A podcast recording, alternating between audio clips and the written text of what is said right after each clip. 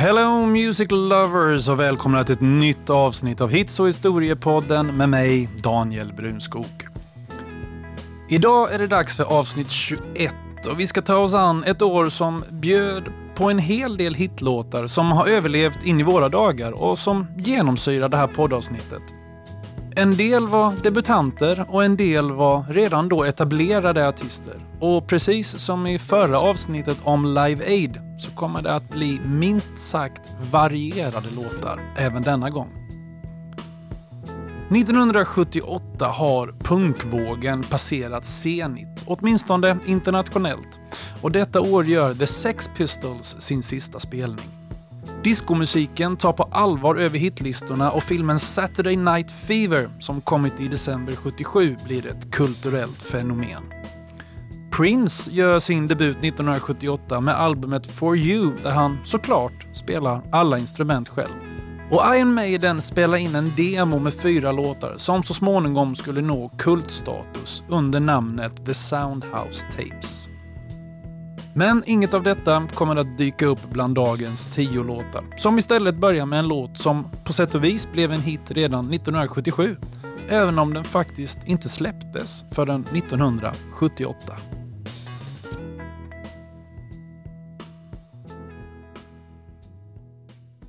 Londonbandet Dire Straits bildades 1977 av bröderna Mark och David Knopfler som visserligen båda föddes i Glasgow i Skottland men växte upp i den lilla staden Blyth, två mil norr om Newcastle i norra England.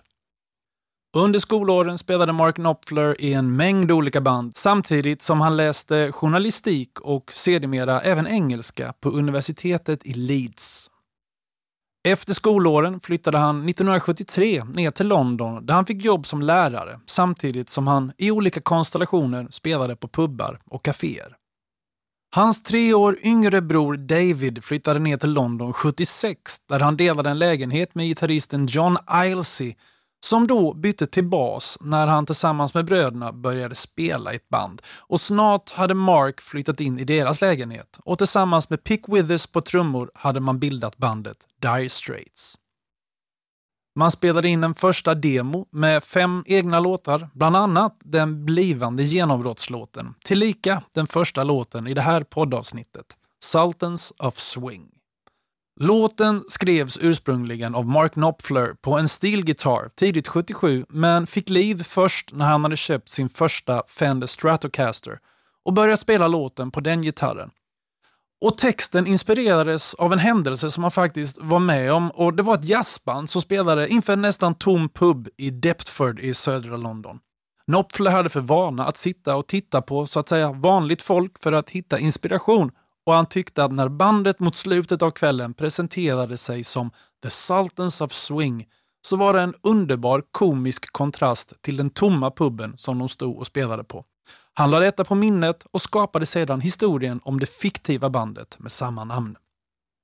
Guitar George och Harry som spelar i det här fiktiva bandet i låten är gitarristerna George Young och Harry Vander som var gitarrister i den australiensiska gruppen The Easy Beats som bland annat fått en hit 1966 med låten Friday on my mind. George Young var dessutom storebror till bröderna Malcolm och Angus Young som grundade ACDC 1973. En annan liten kul anekdot som gömmer sig i låtens text är “They don't give a damn about any trumpet playing band. It ain't what they call rock and roll” som anspelar på radio-DJn Alan Freed som under en kort period i high school spelade trombon i ett band som hette just Sultans of Swing. Och det var samma Alan Freed som 1951 gjorde uttrycket rock and roll mainstream genom att använda det i sin radioshow The Moondog House. Men tillbaka till London 77 och bandet Dire Straits som med sin femlåtas-demo nu blivit eftertraktade bland skivbolagen i stan. För låten Sultans of Swing från demon hade blivit populär efter att ha plockats upp av radio-DJn Charlie Gillette och därefter spelats frekvent på BBC Radio London. Låten spelades in på nytt tillsammans med hela det kommande debutalbumet, vilket för övrigt producerades av Steve Winwoods storebror Muff Winwood under februari och mars 78 och singeln, som var bandets första, släpptes i maj. Hela fem månader innan resten av albumet dök upp.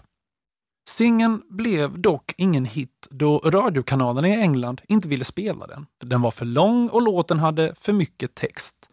Men efter att albumet fått fin kritik hösten 78 och börjat nå framgångar på albumlistorna, då blev singeln en hit i USA där den pikade som femma på Billboard Hot 100. Och då mjuknade de brittiska radiokanalernas inställning till låten och snart var den en hit även på hemmaplan. Dire Straits kom under sin karriär att sälja över 100 miljoner album, vinna Grammys, Brit Awards, MTV Music Video Awards och väljas in i Rock'n'Roll Hall of Fame. Och allt började med Sultans of Swing. You get a shiver in the dark, it's raining in the park, but meantime Sound of the river, you stop and you hold everything band is blowing Dixie, double fall time. You feel alright when you hear the music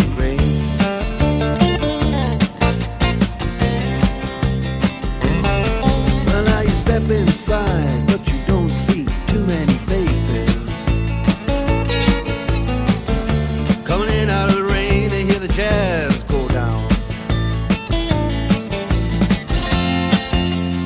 Competition in other places. Uh, but the horns, they blowing that sound.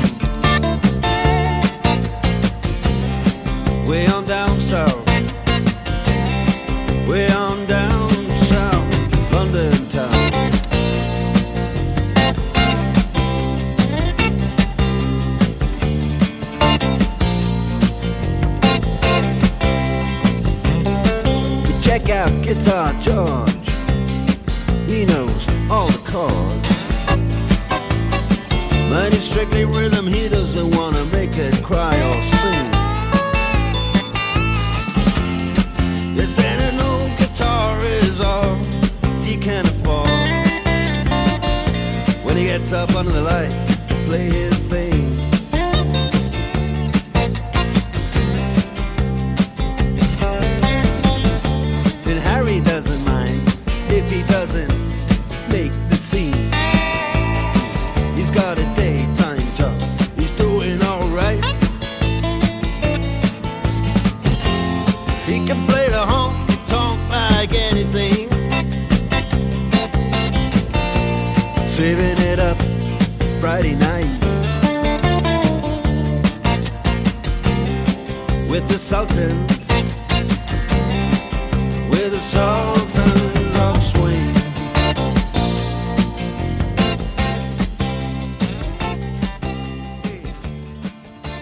är dags för ett svenskt band och det är faktiskt dags för ABBA. Men det är inte någon av deras självklara hits som bar upp ett helt album, utan en låt som inte ens fanns med på något album, utan som bara släpptes som singel, som jag har valt. Nämligen Summer Night City, som dök upp i september 78. De fyra artisterna som så småningom skulle utgöra ABBA hade under 60-talet haft framgångar på olika håll. Benny i Hepstars, Björn i Hootenanny Singers och tjejerna som soloartister. Efter att Björn och Benny träffats jobbade de gemensamt som låtskrivare och producenter på Polar Music där de bland annat spelade med på och producerade Ted Gärdestads tre första album och där även deras dåvarande flickvänner Agneta och Annifrid fick vara med och sjunga kör på inspelningarna.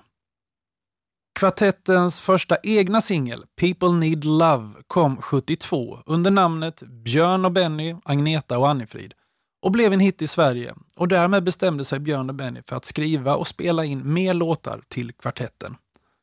Under samma namn tävlade man i Melodifestivalen 73 med Ring Ring som kom trea bakom vinnaren Sommaren som aldrig säger nej med duon Malta och I våran värld med sångerskan Ann-Kristin Hedemark. Sen kom 1974, namnbytet till ABBA, vinsten med Waterloo i Eurovision och genombrottet över hela världen och så vidare.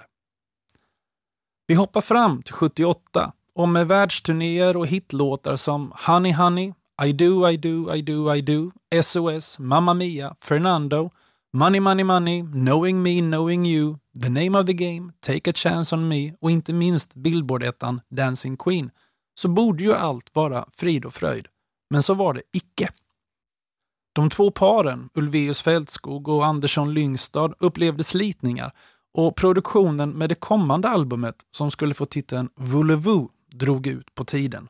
Flera låtar ratades på vägen och utgivningsdatumet fick flyttas fram. Och för att vinna lite tid släppte man en singel för att hålla folk nöjda en stund framöver. Och den singeln blev Summer Night City. Inspirerad av diskomusiken, framförallt Bee Gees och filmen Saturday Night Fever, så var den här låten ett steg bort från det vanliga ABBA-soundet och bandmedlemmarna har vid olika tidpunkter uttryckt att de inte gillade låten. Benny menar att den inte borde givits ut alls och Björn har kallat den rent usel. Och inspelningarna och mixningen avslöjar att något stod inte rätt till. För det hela tog längre tid än vid någon annan ABBA-låt i hela katalogen. Men trots det så blev låten en hit och kanske just för att den inte låter så mycket ABBA som det brukar göra så har den inte blivit lika sönderspelad som många av deras stora hits. Personligen, och kanske just därför, så är detta en av mina favoriter med bandet och det första discoinslaget i poddavsnittet om 1978.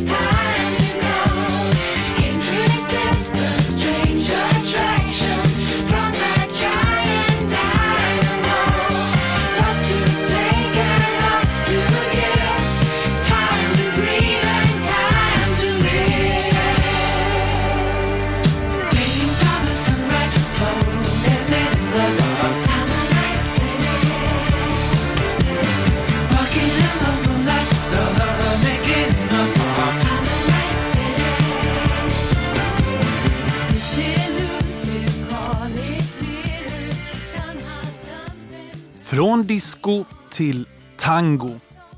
Upprinnelsen till bandet The Police avhandlades i avsnitt 18 som handlade om 1981. Men idag ska vi återbesöka bandet igen, för det var 1978 som man släppte sitt debutalbum Outlanders d'Amour. Och det är där vi hittar den första singeln från albumet, Roxanne. Låten skrevs av Sting, inspirerad av de prostituerade han såg i närheten av det skabbiga hotell bandet bodde på medan man spelade ett antal kvällar på The Nashville Club i Paris. Och namnet Roxanne fastnade han för genom pjäsen om Cyrano de Bergerac som det faktiskt hängde en poster om i hotellets lobby. Sting hade ursprungligen tänkt låten som en bossanova men bandets trummis Stuart Copeland föreslog att man skulle byta den rytmiska formen till en mer tangoliknande känsla. Och Copeland hjälpte även Sting med vad han skulle spela bastonerna i låten. Vilket initialt var lite knepigt för Sting att göra samtidigt som han skulle sjunga låten. Stuarts bror Miles, som inte var musiker och som inte heller var speciellt intresserad av The Police, kom förbi replokalen en dag när bandet hade återvänt till London. Men de drog sig för att spela låten för honom då den var långsam, tyst och melodisk jämfört med bandets andra material och den punkmusik som Miles uteslutande lyssnade på. Men han älskade låten och han var faktiskt den som själv tog den till skivbolaget A&M som beslöt sig för att låta bandet spela in en singel. Under inspelningen satte sig Sting av misstag på ett pianotangentbord i studion, vilket resulterade i det tonala pianoackordet och skrattet som dyker upp i början av låten och som ger Roxanne dess unika intro. Låten släpptes i Storbritannien i april 78 men fick inte mycket uppmärksamhet. Den ignorerades också till stor del i USA när den släpptes där i februari 79. Men en radiokanal i Austin, Texas började spela låten och då hängde även andra radiostationer på och la till den i sina spellistor. Och till slut så nådde Roxanne 32 platsen på Billboard Hot 100. Därefter upptäckte även Storbritannien bandet.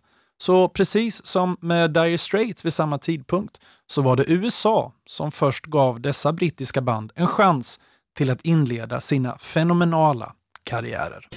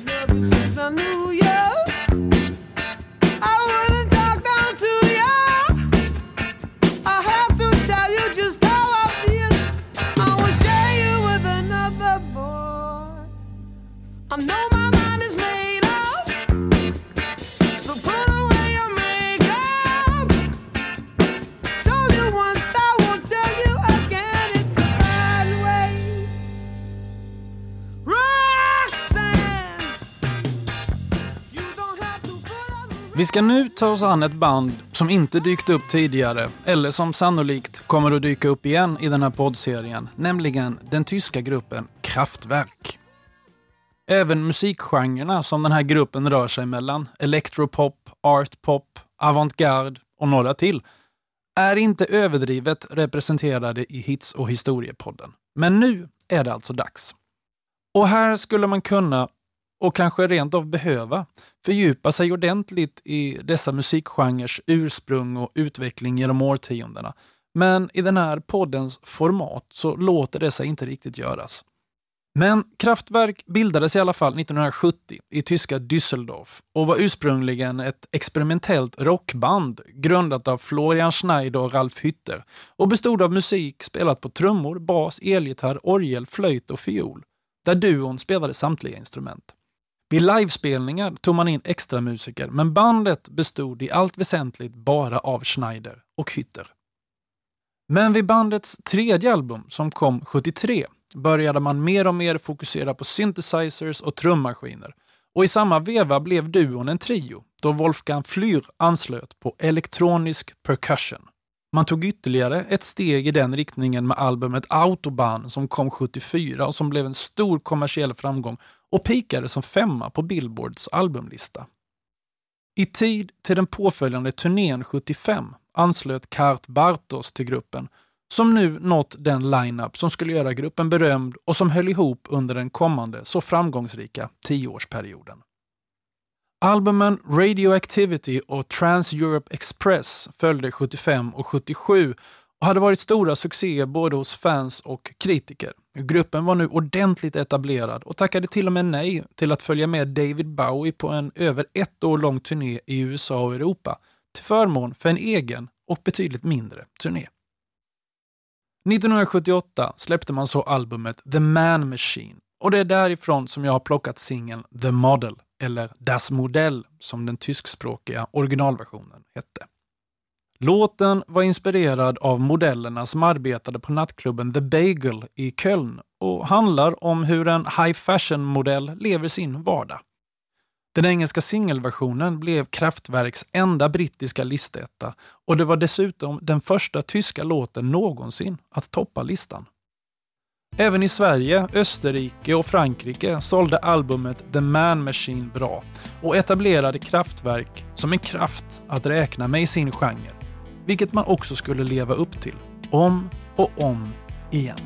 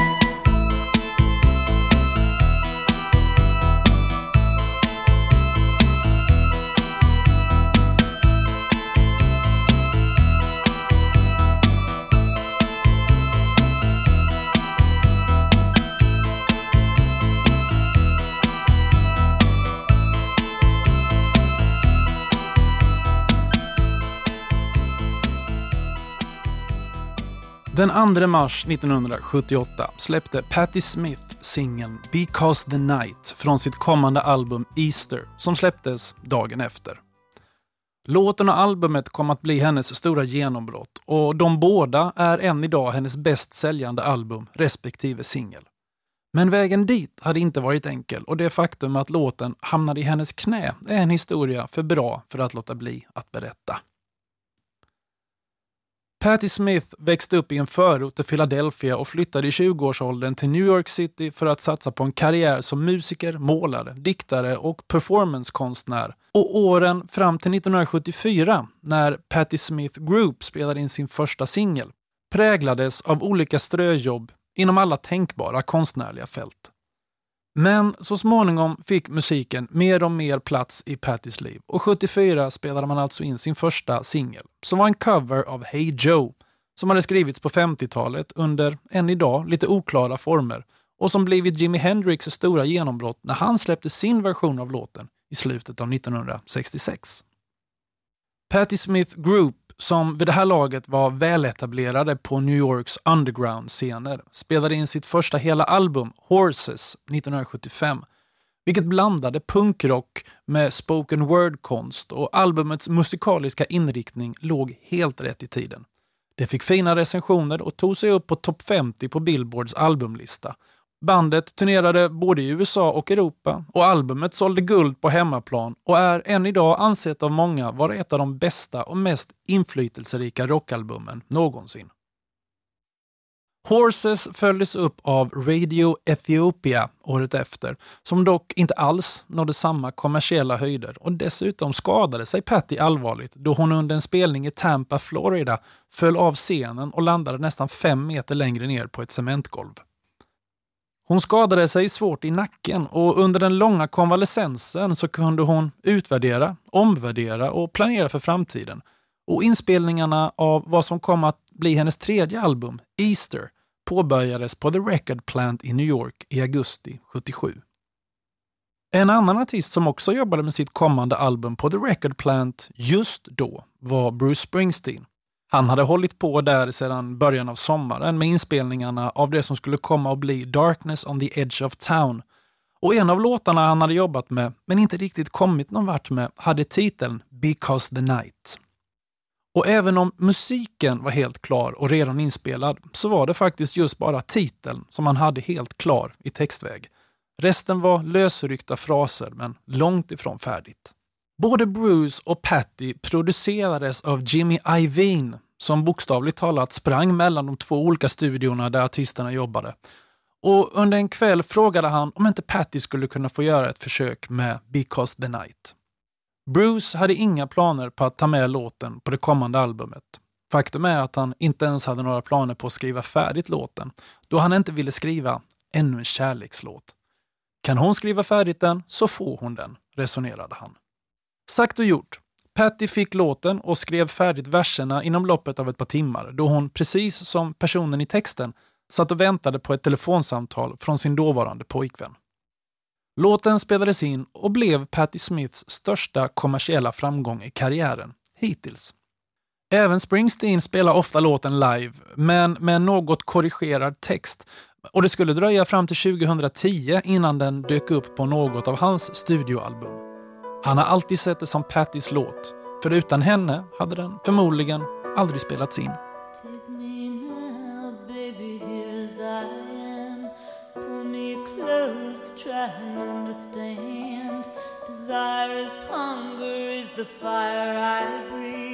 Love is a banquet on which we feed.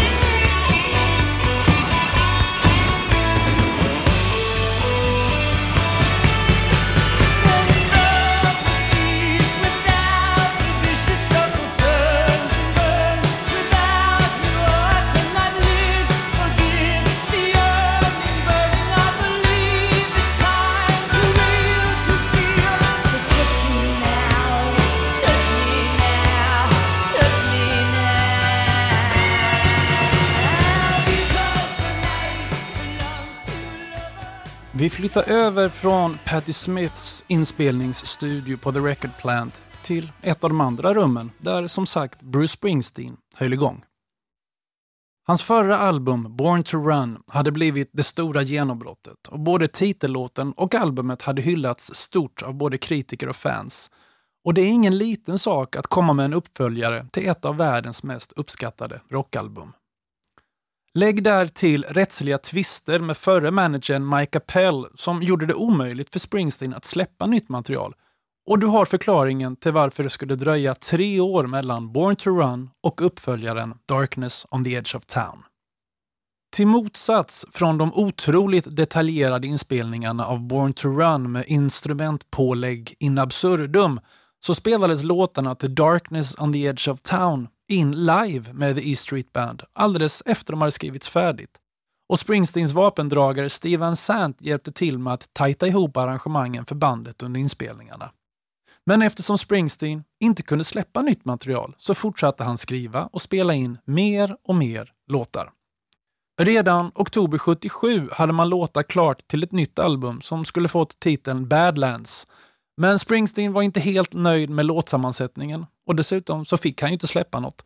Så han fortsatte att skriva nytt istället. Totalt skrevs cirka 70 låtar varav 52 spelades in. Och av de 52 inspelade valdes till slut 10 ut för att skapa den tematiska helhet Springsteen var ute efter. Och låten som fick öppna albumet var en av de få som överlevde den skrotade albumidén från 77, nämligen just Badlands.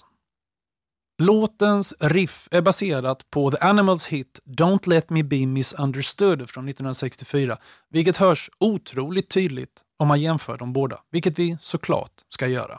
Animals först.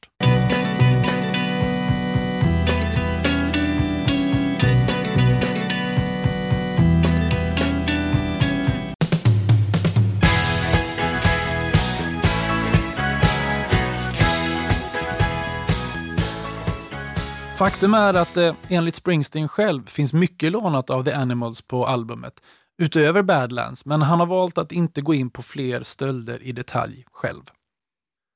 Badlands titel är snodd från en film från 1973 med Martin Sheen i huvudrollen. Men Springsteen hade inte sett filmen när han skrev låten. När han väl sett filmen så skrev han istället låten Nebraska baserat på filmen, vilket i sin tur blev titelspåret på hans album som kom 1982. Men vi stannar kvar i 1978 nu och lyssnar på en låt som inte blev en jättehit på radion, där den bara nådde en 42 plats på Billboard Hot 100. Men den blev snabbt en favorit både hos fans och bandet själva och är än idag en av de givna höjdpunkterna. Och de är många. På en lång härlig konsert med Bruce Springsteen.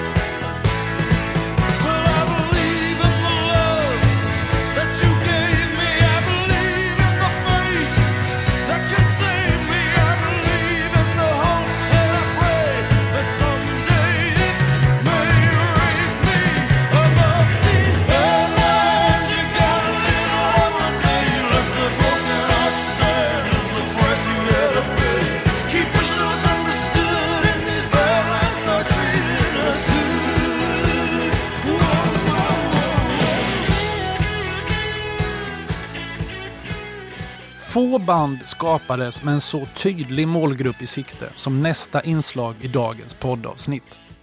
Och uppdraget lyckades verkligen över alla förväntningar för det var inte bara den stora discoälskande gay-communityn i USA som föll för The Village People. Men hur gick det egentligen till när världens mest märkliga grupp fick en av världens mest långlivade partyhits? Jacques Morali, en fransk låtskrivare och producent och hans affärspartner Henri Bellolo åtnjöt en rad hits i Frankrike under den andra halvan av 60 och början av 70-talet och flyttade 1977 till New York för att försöka slå sig in på den amerikanska marknaden. Morali hade skrivit några låtar tydligt anpassade för dansgolven när han fick en demo av sångaren slash skådespelaren Victor Willis. Willis anställdes av Morally för att sjunga bakgrundssång på hans nya låtar, men Morally insåg snart att han kunde ha ännu större nytta av Willis. För Morally och Belolo hade just bestämt sig för att skapa en grupp som skulle vara utformad för att locka en homosexuell publik medan de parodierade stereotyper som skulle kunna återfinnas i samma målgrupp. Låtskrivarna Phil Hurt och Peter Whitehead anlitades för att komponera låtar med gay-undertoner och bandets karaktärer och dräkter valdes noggrant ut. En cowboy, en indian, en mc-knutte, en soldat som alternerade som matros, en polis och en byggnadsarbetare. Willis blev gruppens huvudsakliga sångare och debutalbumet Village People släpptes sommaren 77 och innehöll gruppens första mindre hit, San Francisco. Låten tog sig inte någonstans i USA, men slog an en sträng i Australien, England och mest av allt i Sverige. Men Morali och Belolo slogs inte ner av detta. Uppföljaren var faktiskt redan inspelad och album nummer två, Macho Man, släpptes i februari 78. Nu hade frontmannen Willis tillsammans med Morali och Belolo tagit över låtskrivandet själva och titelspåret nådde upp till 25 platsen på Billboard Hot 100 och albumet antogs av kritiker komma bli den första discoskivan utan John Travolta på omslaget som skulle komma att sälja platina. Vilket den också blev. Men skaparna vilade inte på framgångarna utan bara ett halvår senare kom det tredje albumet, Cruisin. Och det är där låten dyker upp. YMCA. Arbetet med albumet Cruisin hade varit så gott som avslutat men man behövde en låt till för att fylla ut det. Och Morelli skrev YMCA på cirka 20 minuter. Melodin, kören och det musikaliska skelettet och gav den sen till Willis och bad honom att fylla i luckorna. När låten var klar visste de att de hade skapat något speciellt, för den lät som en reklamjingel och sådana brukade ju sätta sig hos folk. Och mycket riktigt, singeln blev en listetta i de flesta länder i västvärlden, även om den hölls borta från första platsen på Billboard Hot 100 av två andra discodängor. Först Le Freak och sen Do You Think I'm Sexy. Men det gjorde knappast någon skillnad. Village People var nu ett världsfenomen och YMCA såldes i över 10 miljoner exemplar världen över och följdes upp av hittarna In the Navy och Go West. Och vad man än tycker om den här låten så är jag ganska säker på att du och de flesta andra, så här över 40 år senare, alltjämt har koll både på movesen och refrängen.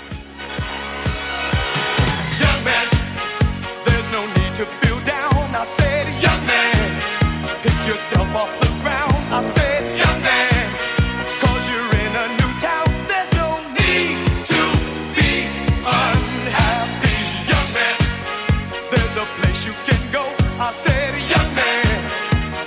short on your dough.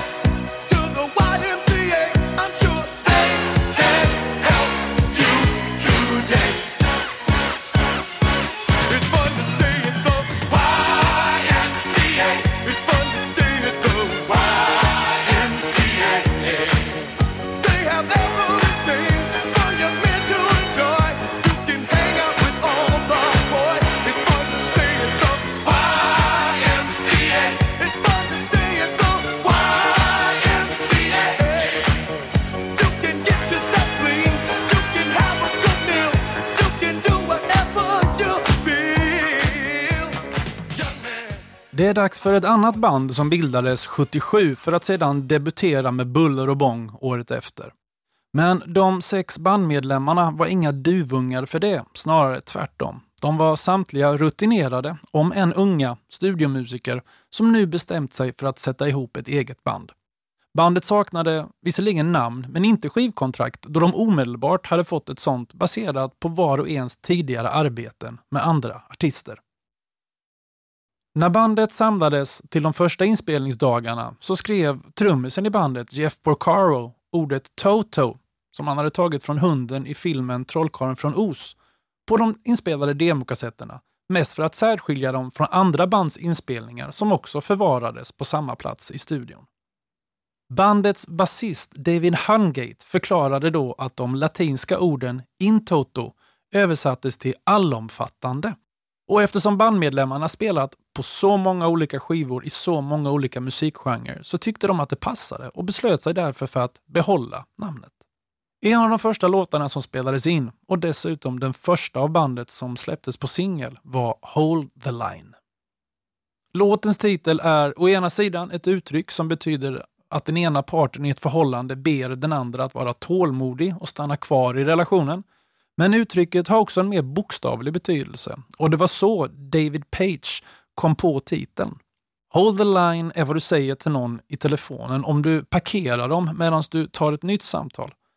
Under tiden före mobiltelefoner hade vissa hushåll, och särskilt de med tonåringar, flera inkommande telefonlinjer och kunde därför sätta uppringare i väntan. Och Page bodde i ett sånt hushåll. Singeln Hold the Line släpptes i oktober, två veckor innan albumet och tog sig snabbt upp för Billboardlistan där den pikade som femma och höll sig i topp 10 i sex veckor. Albumet fick hyfsade recensioner, men inte mer, vilket dock inte verkade påverka den ökande populariteten hos skivköparna. Albumet tog sig in topp 10 på Billboards albumlista och sålde dubbelplatina i USA, alltså över 2 miljoner ex. Och även i Kanada och Australien nådde albumet samma valör. Toto kom som band att pika ungefär fyra år senare med hits som Rosanna och Africa. Men det var med Hold the Line som allting tog fart.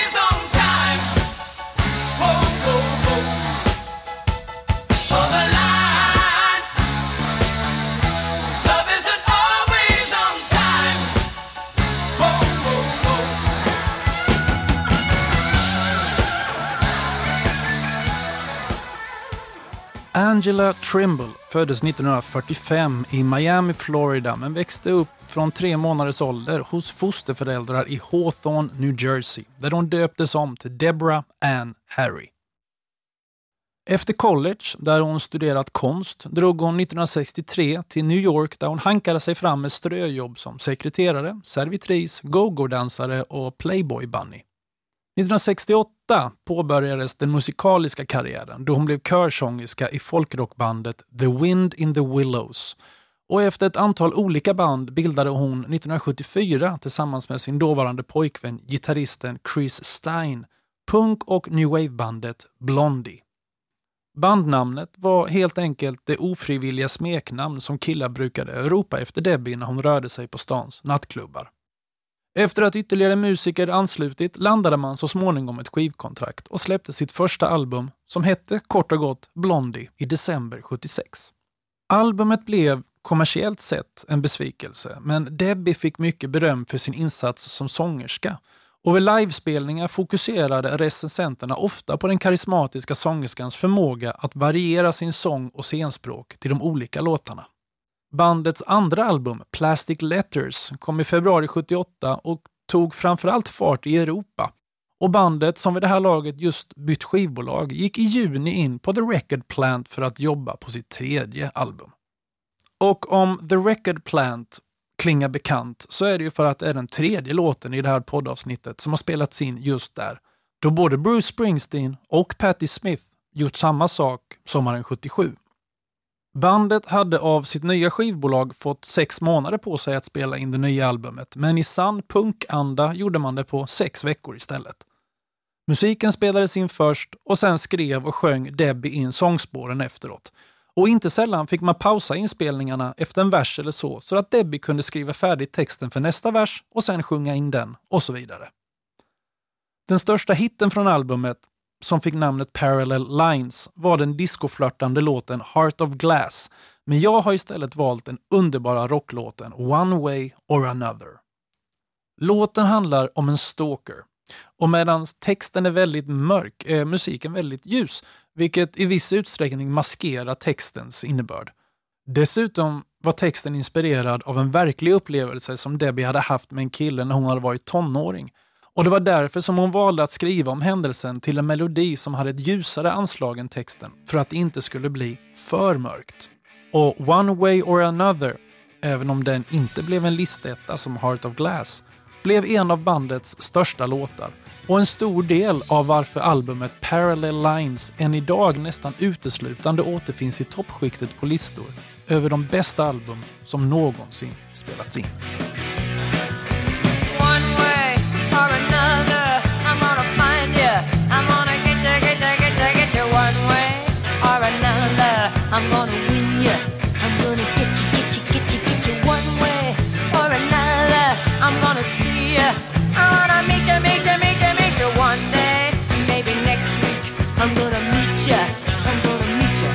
future.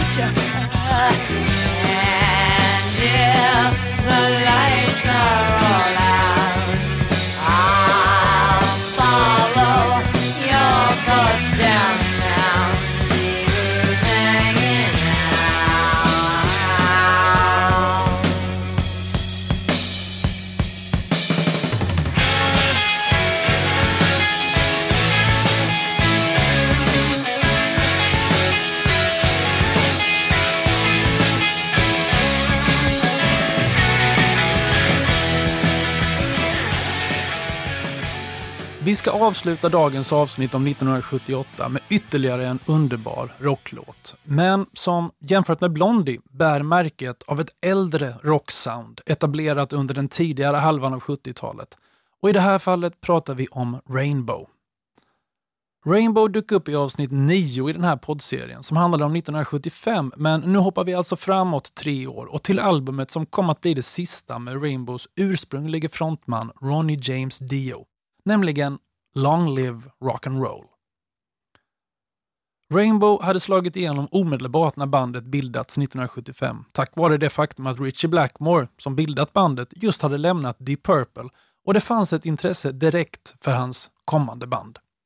Blackmores melodier och Dios texter och karaktäristiska röst var en kombo som levererade det som fans och kritiker hade hoppats på och 1978 släpptes så bandets tredje album, Long Live Rock and Roll och det är därifrån jag har plockat titelspåret som avslutning till det här avsnittet. Albumet blev passande nog också avslutningen i Rainbow för Dio som, beroende på vem du frågar, fick kicken eller valde att lämna bandet året efter. Och vi kommer i ett framtida avsnitt om 1980 ta tag i var Dio dyker upp efter det. Men nu biter vi oss fast i Long Live Rock'n'Roll som spelades in i det franska slottet Château d'Aroville i april 77. En plats där vi var för första gången i Hits och historiepodden när vi tog oss an Elton Johns magnifika Goodbye Yellow Brick Road från 73. Men om Elton och hans musiker upplevde harmoniska tider på slottet 73 så var det rakt motsatt tillvaro för Rainbow 78. Både bandets keyboardist och basist fick kicken under inspelningarna, vilket gjorde att de drog ut på tiden medan ersättare rekryterades. Och även Blackmore och Dio, som hade funnits i bandet sedan starten, var oense om vilken väg bandet skulle gå. Blackmore ville ta det i en mer kommersiell riktning än Dio och eftersom arbetsförfarandet i bandet var nästan uteslutande att Blackmore skrev musiken och Dio texterna så skulle de två vägarna oundvikligen komma att gå åt olika håll så småningom. Men på Long Live Rock'n'Roll, både låten och albumet, drar man alltjämt åt samma håll. Och låten är, tillsammans med LA Connection och Gates of Babylon, lysande exempel på hur bra det kan bli när allt klaffar och två genier kan ge plats åt varandra att glänsa. Rainbow blev aldrig så bra eller framgångsrika som man var där och då, 1978. Tack för att ni har lyssnat på avsnittet om 10 låtar från musikåret 78. Hits och historiepodden är snart tillbaka med ett nytt avsnitt, så tills dess, ha det gott! Hej!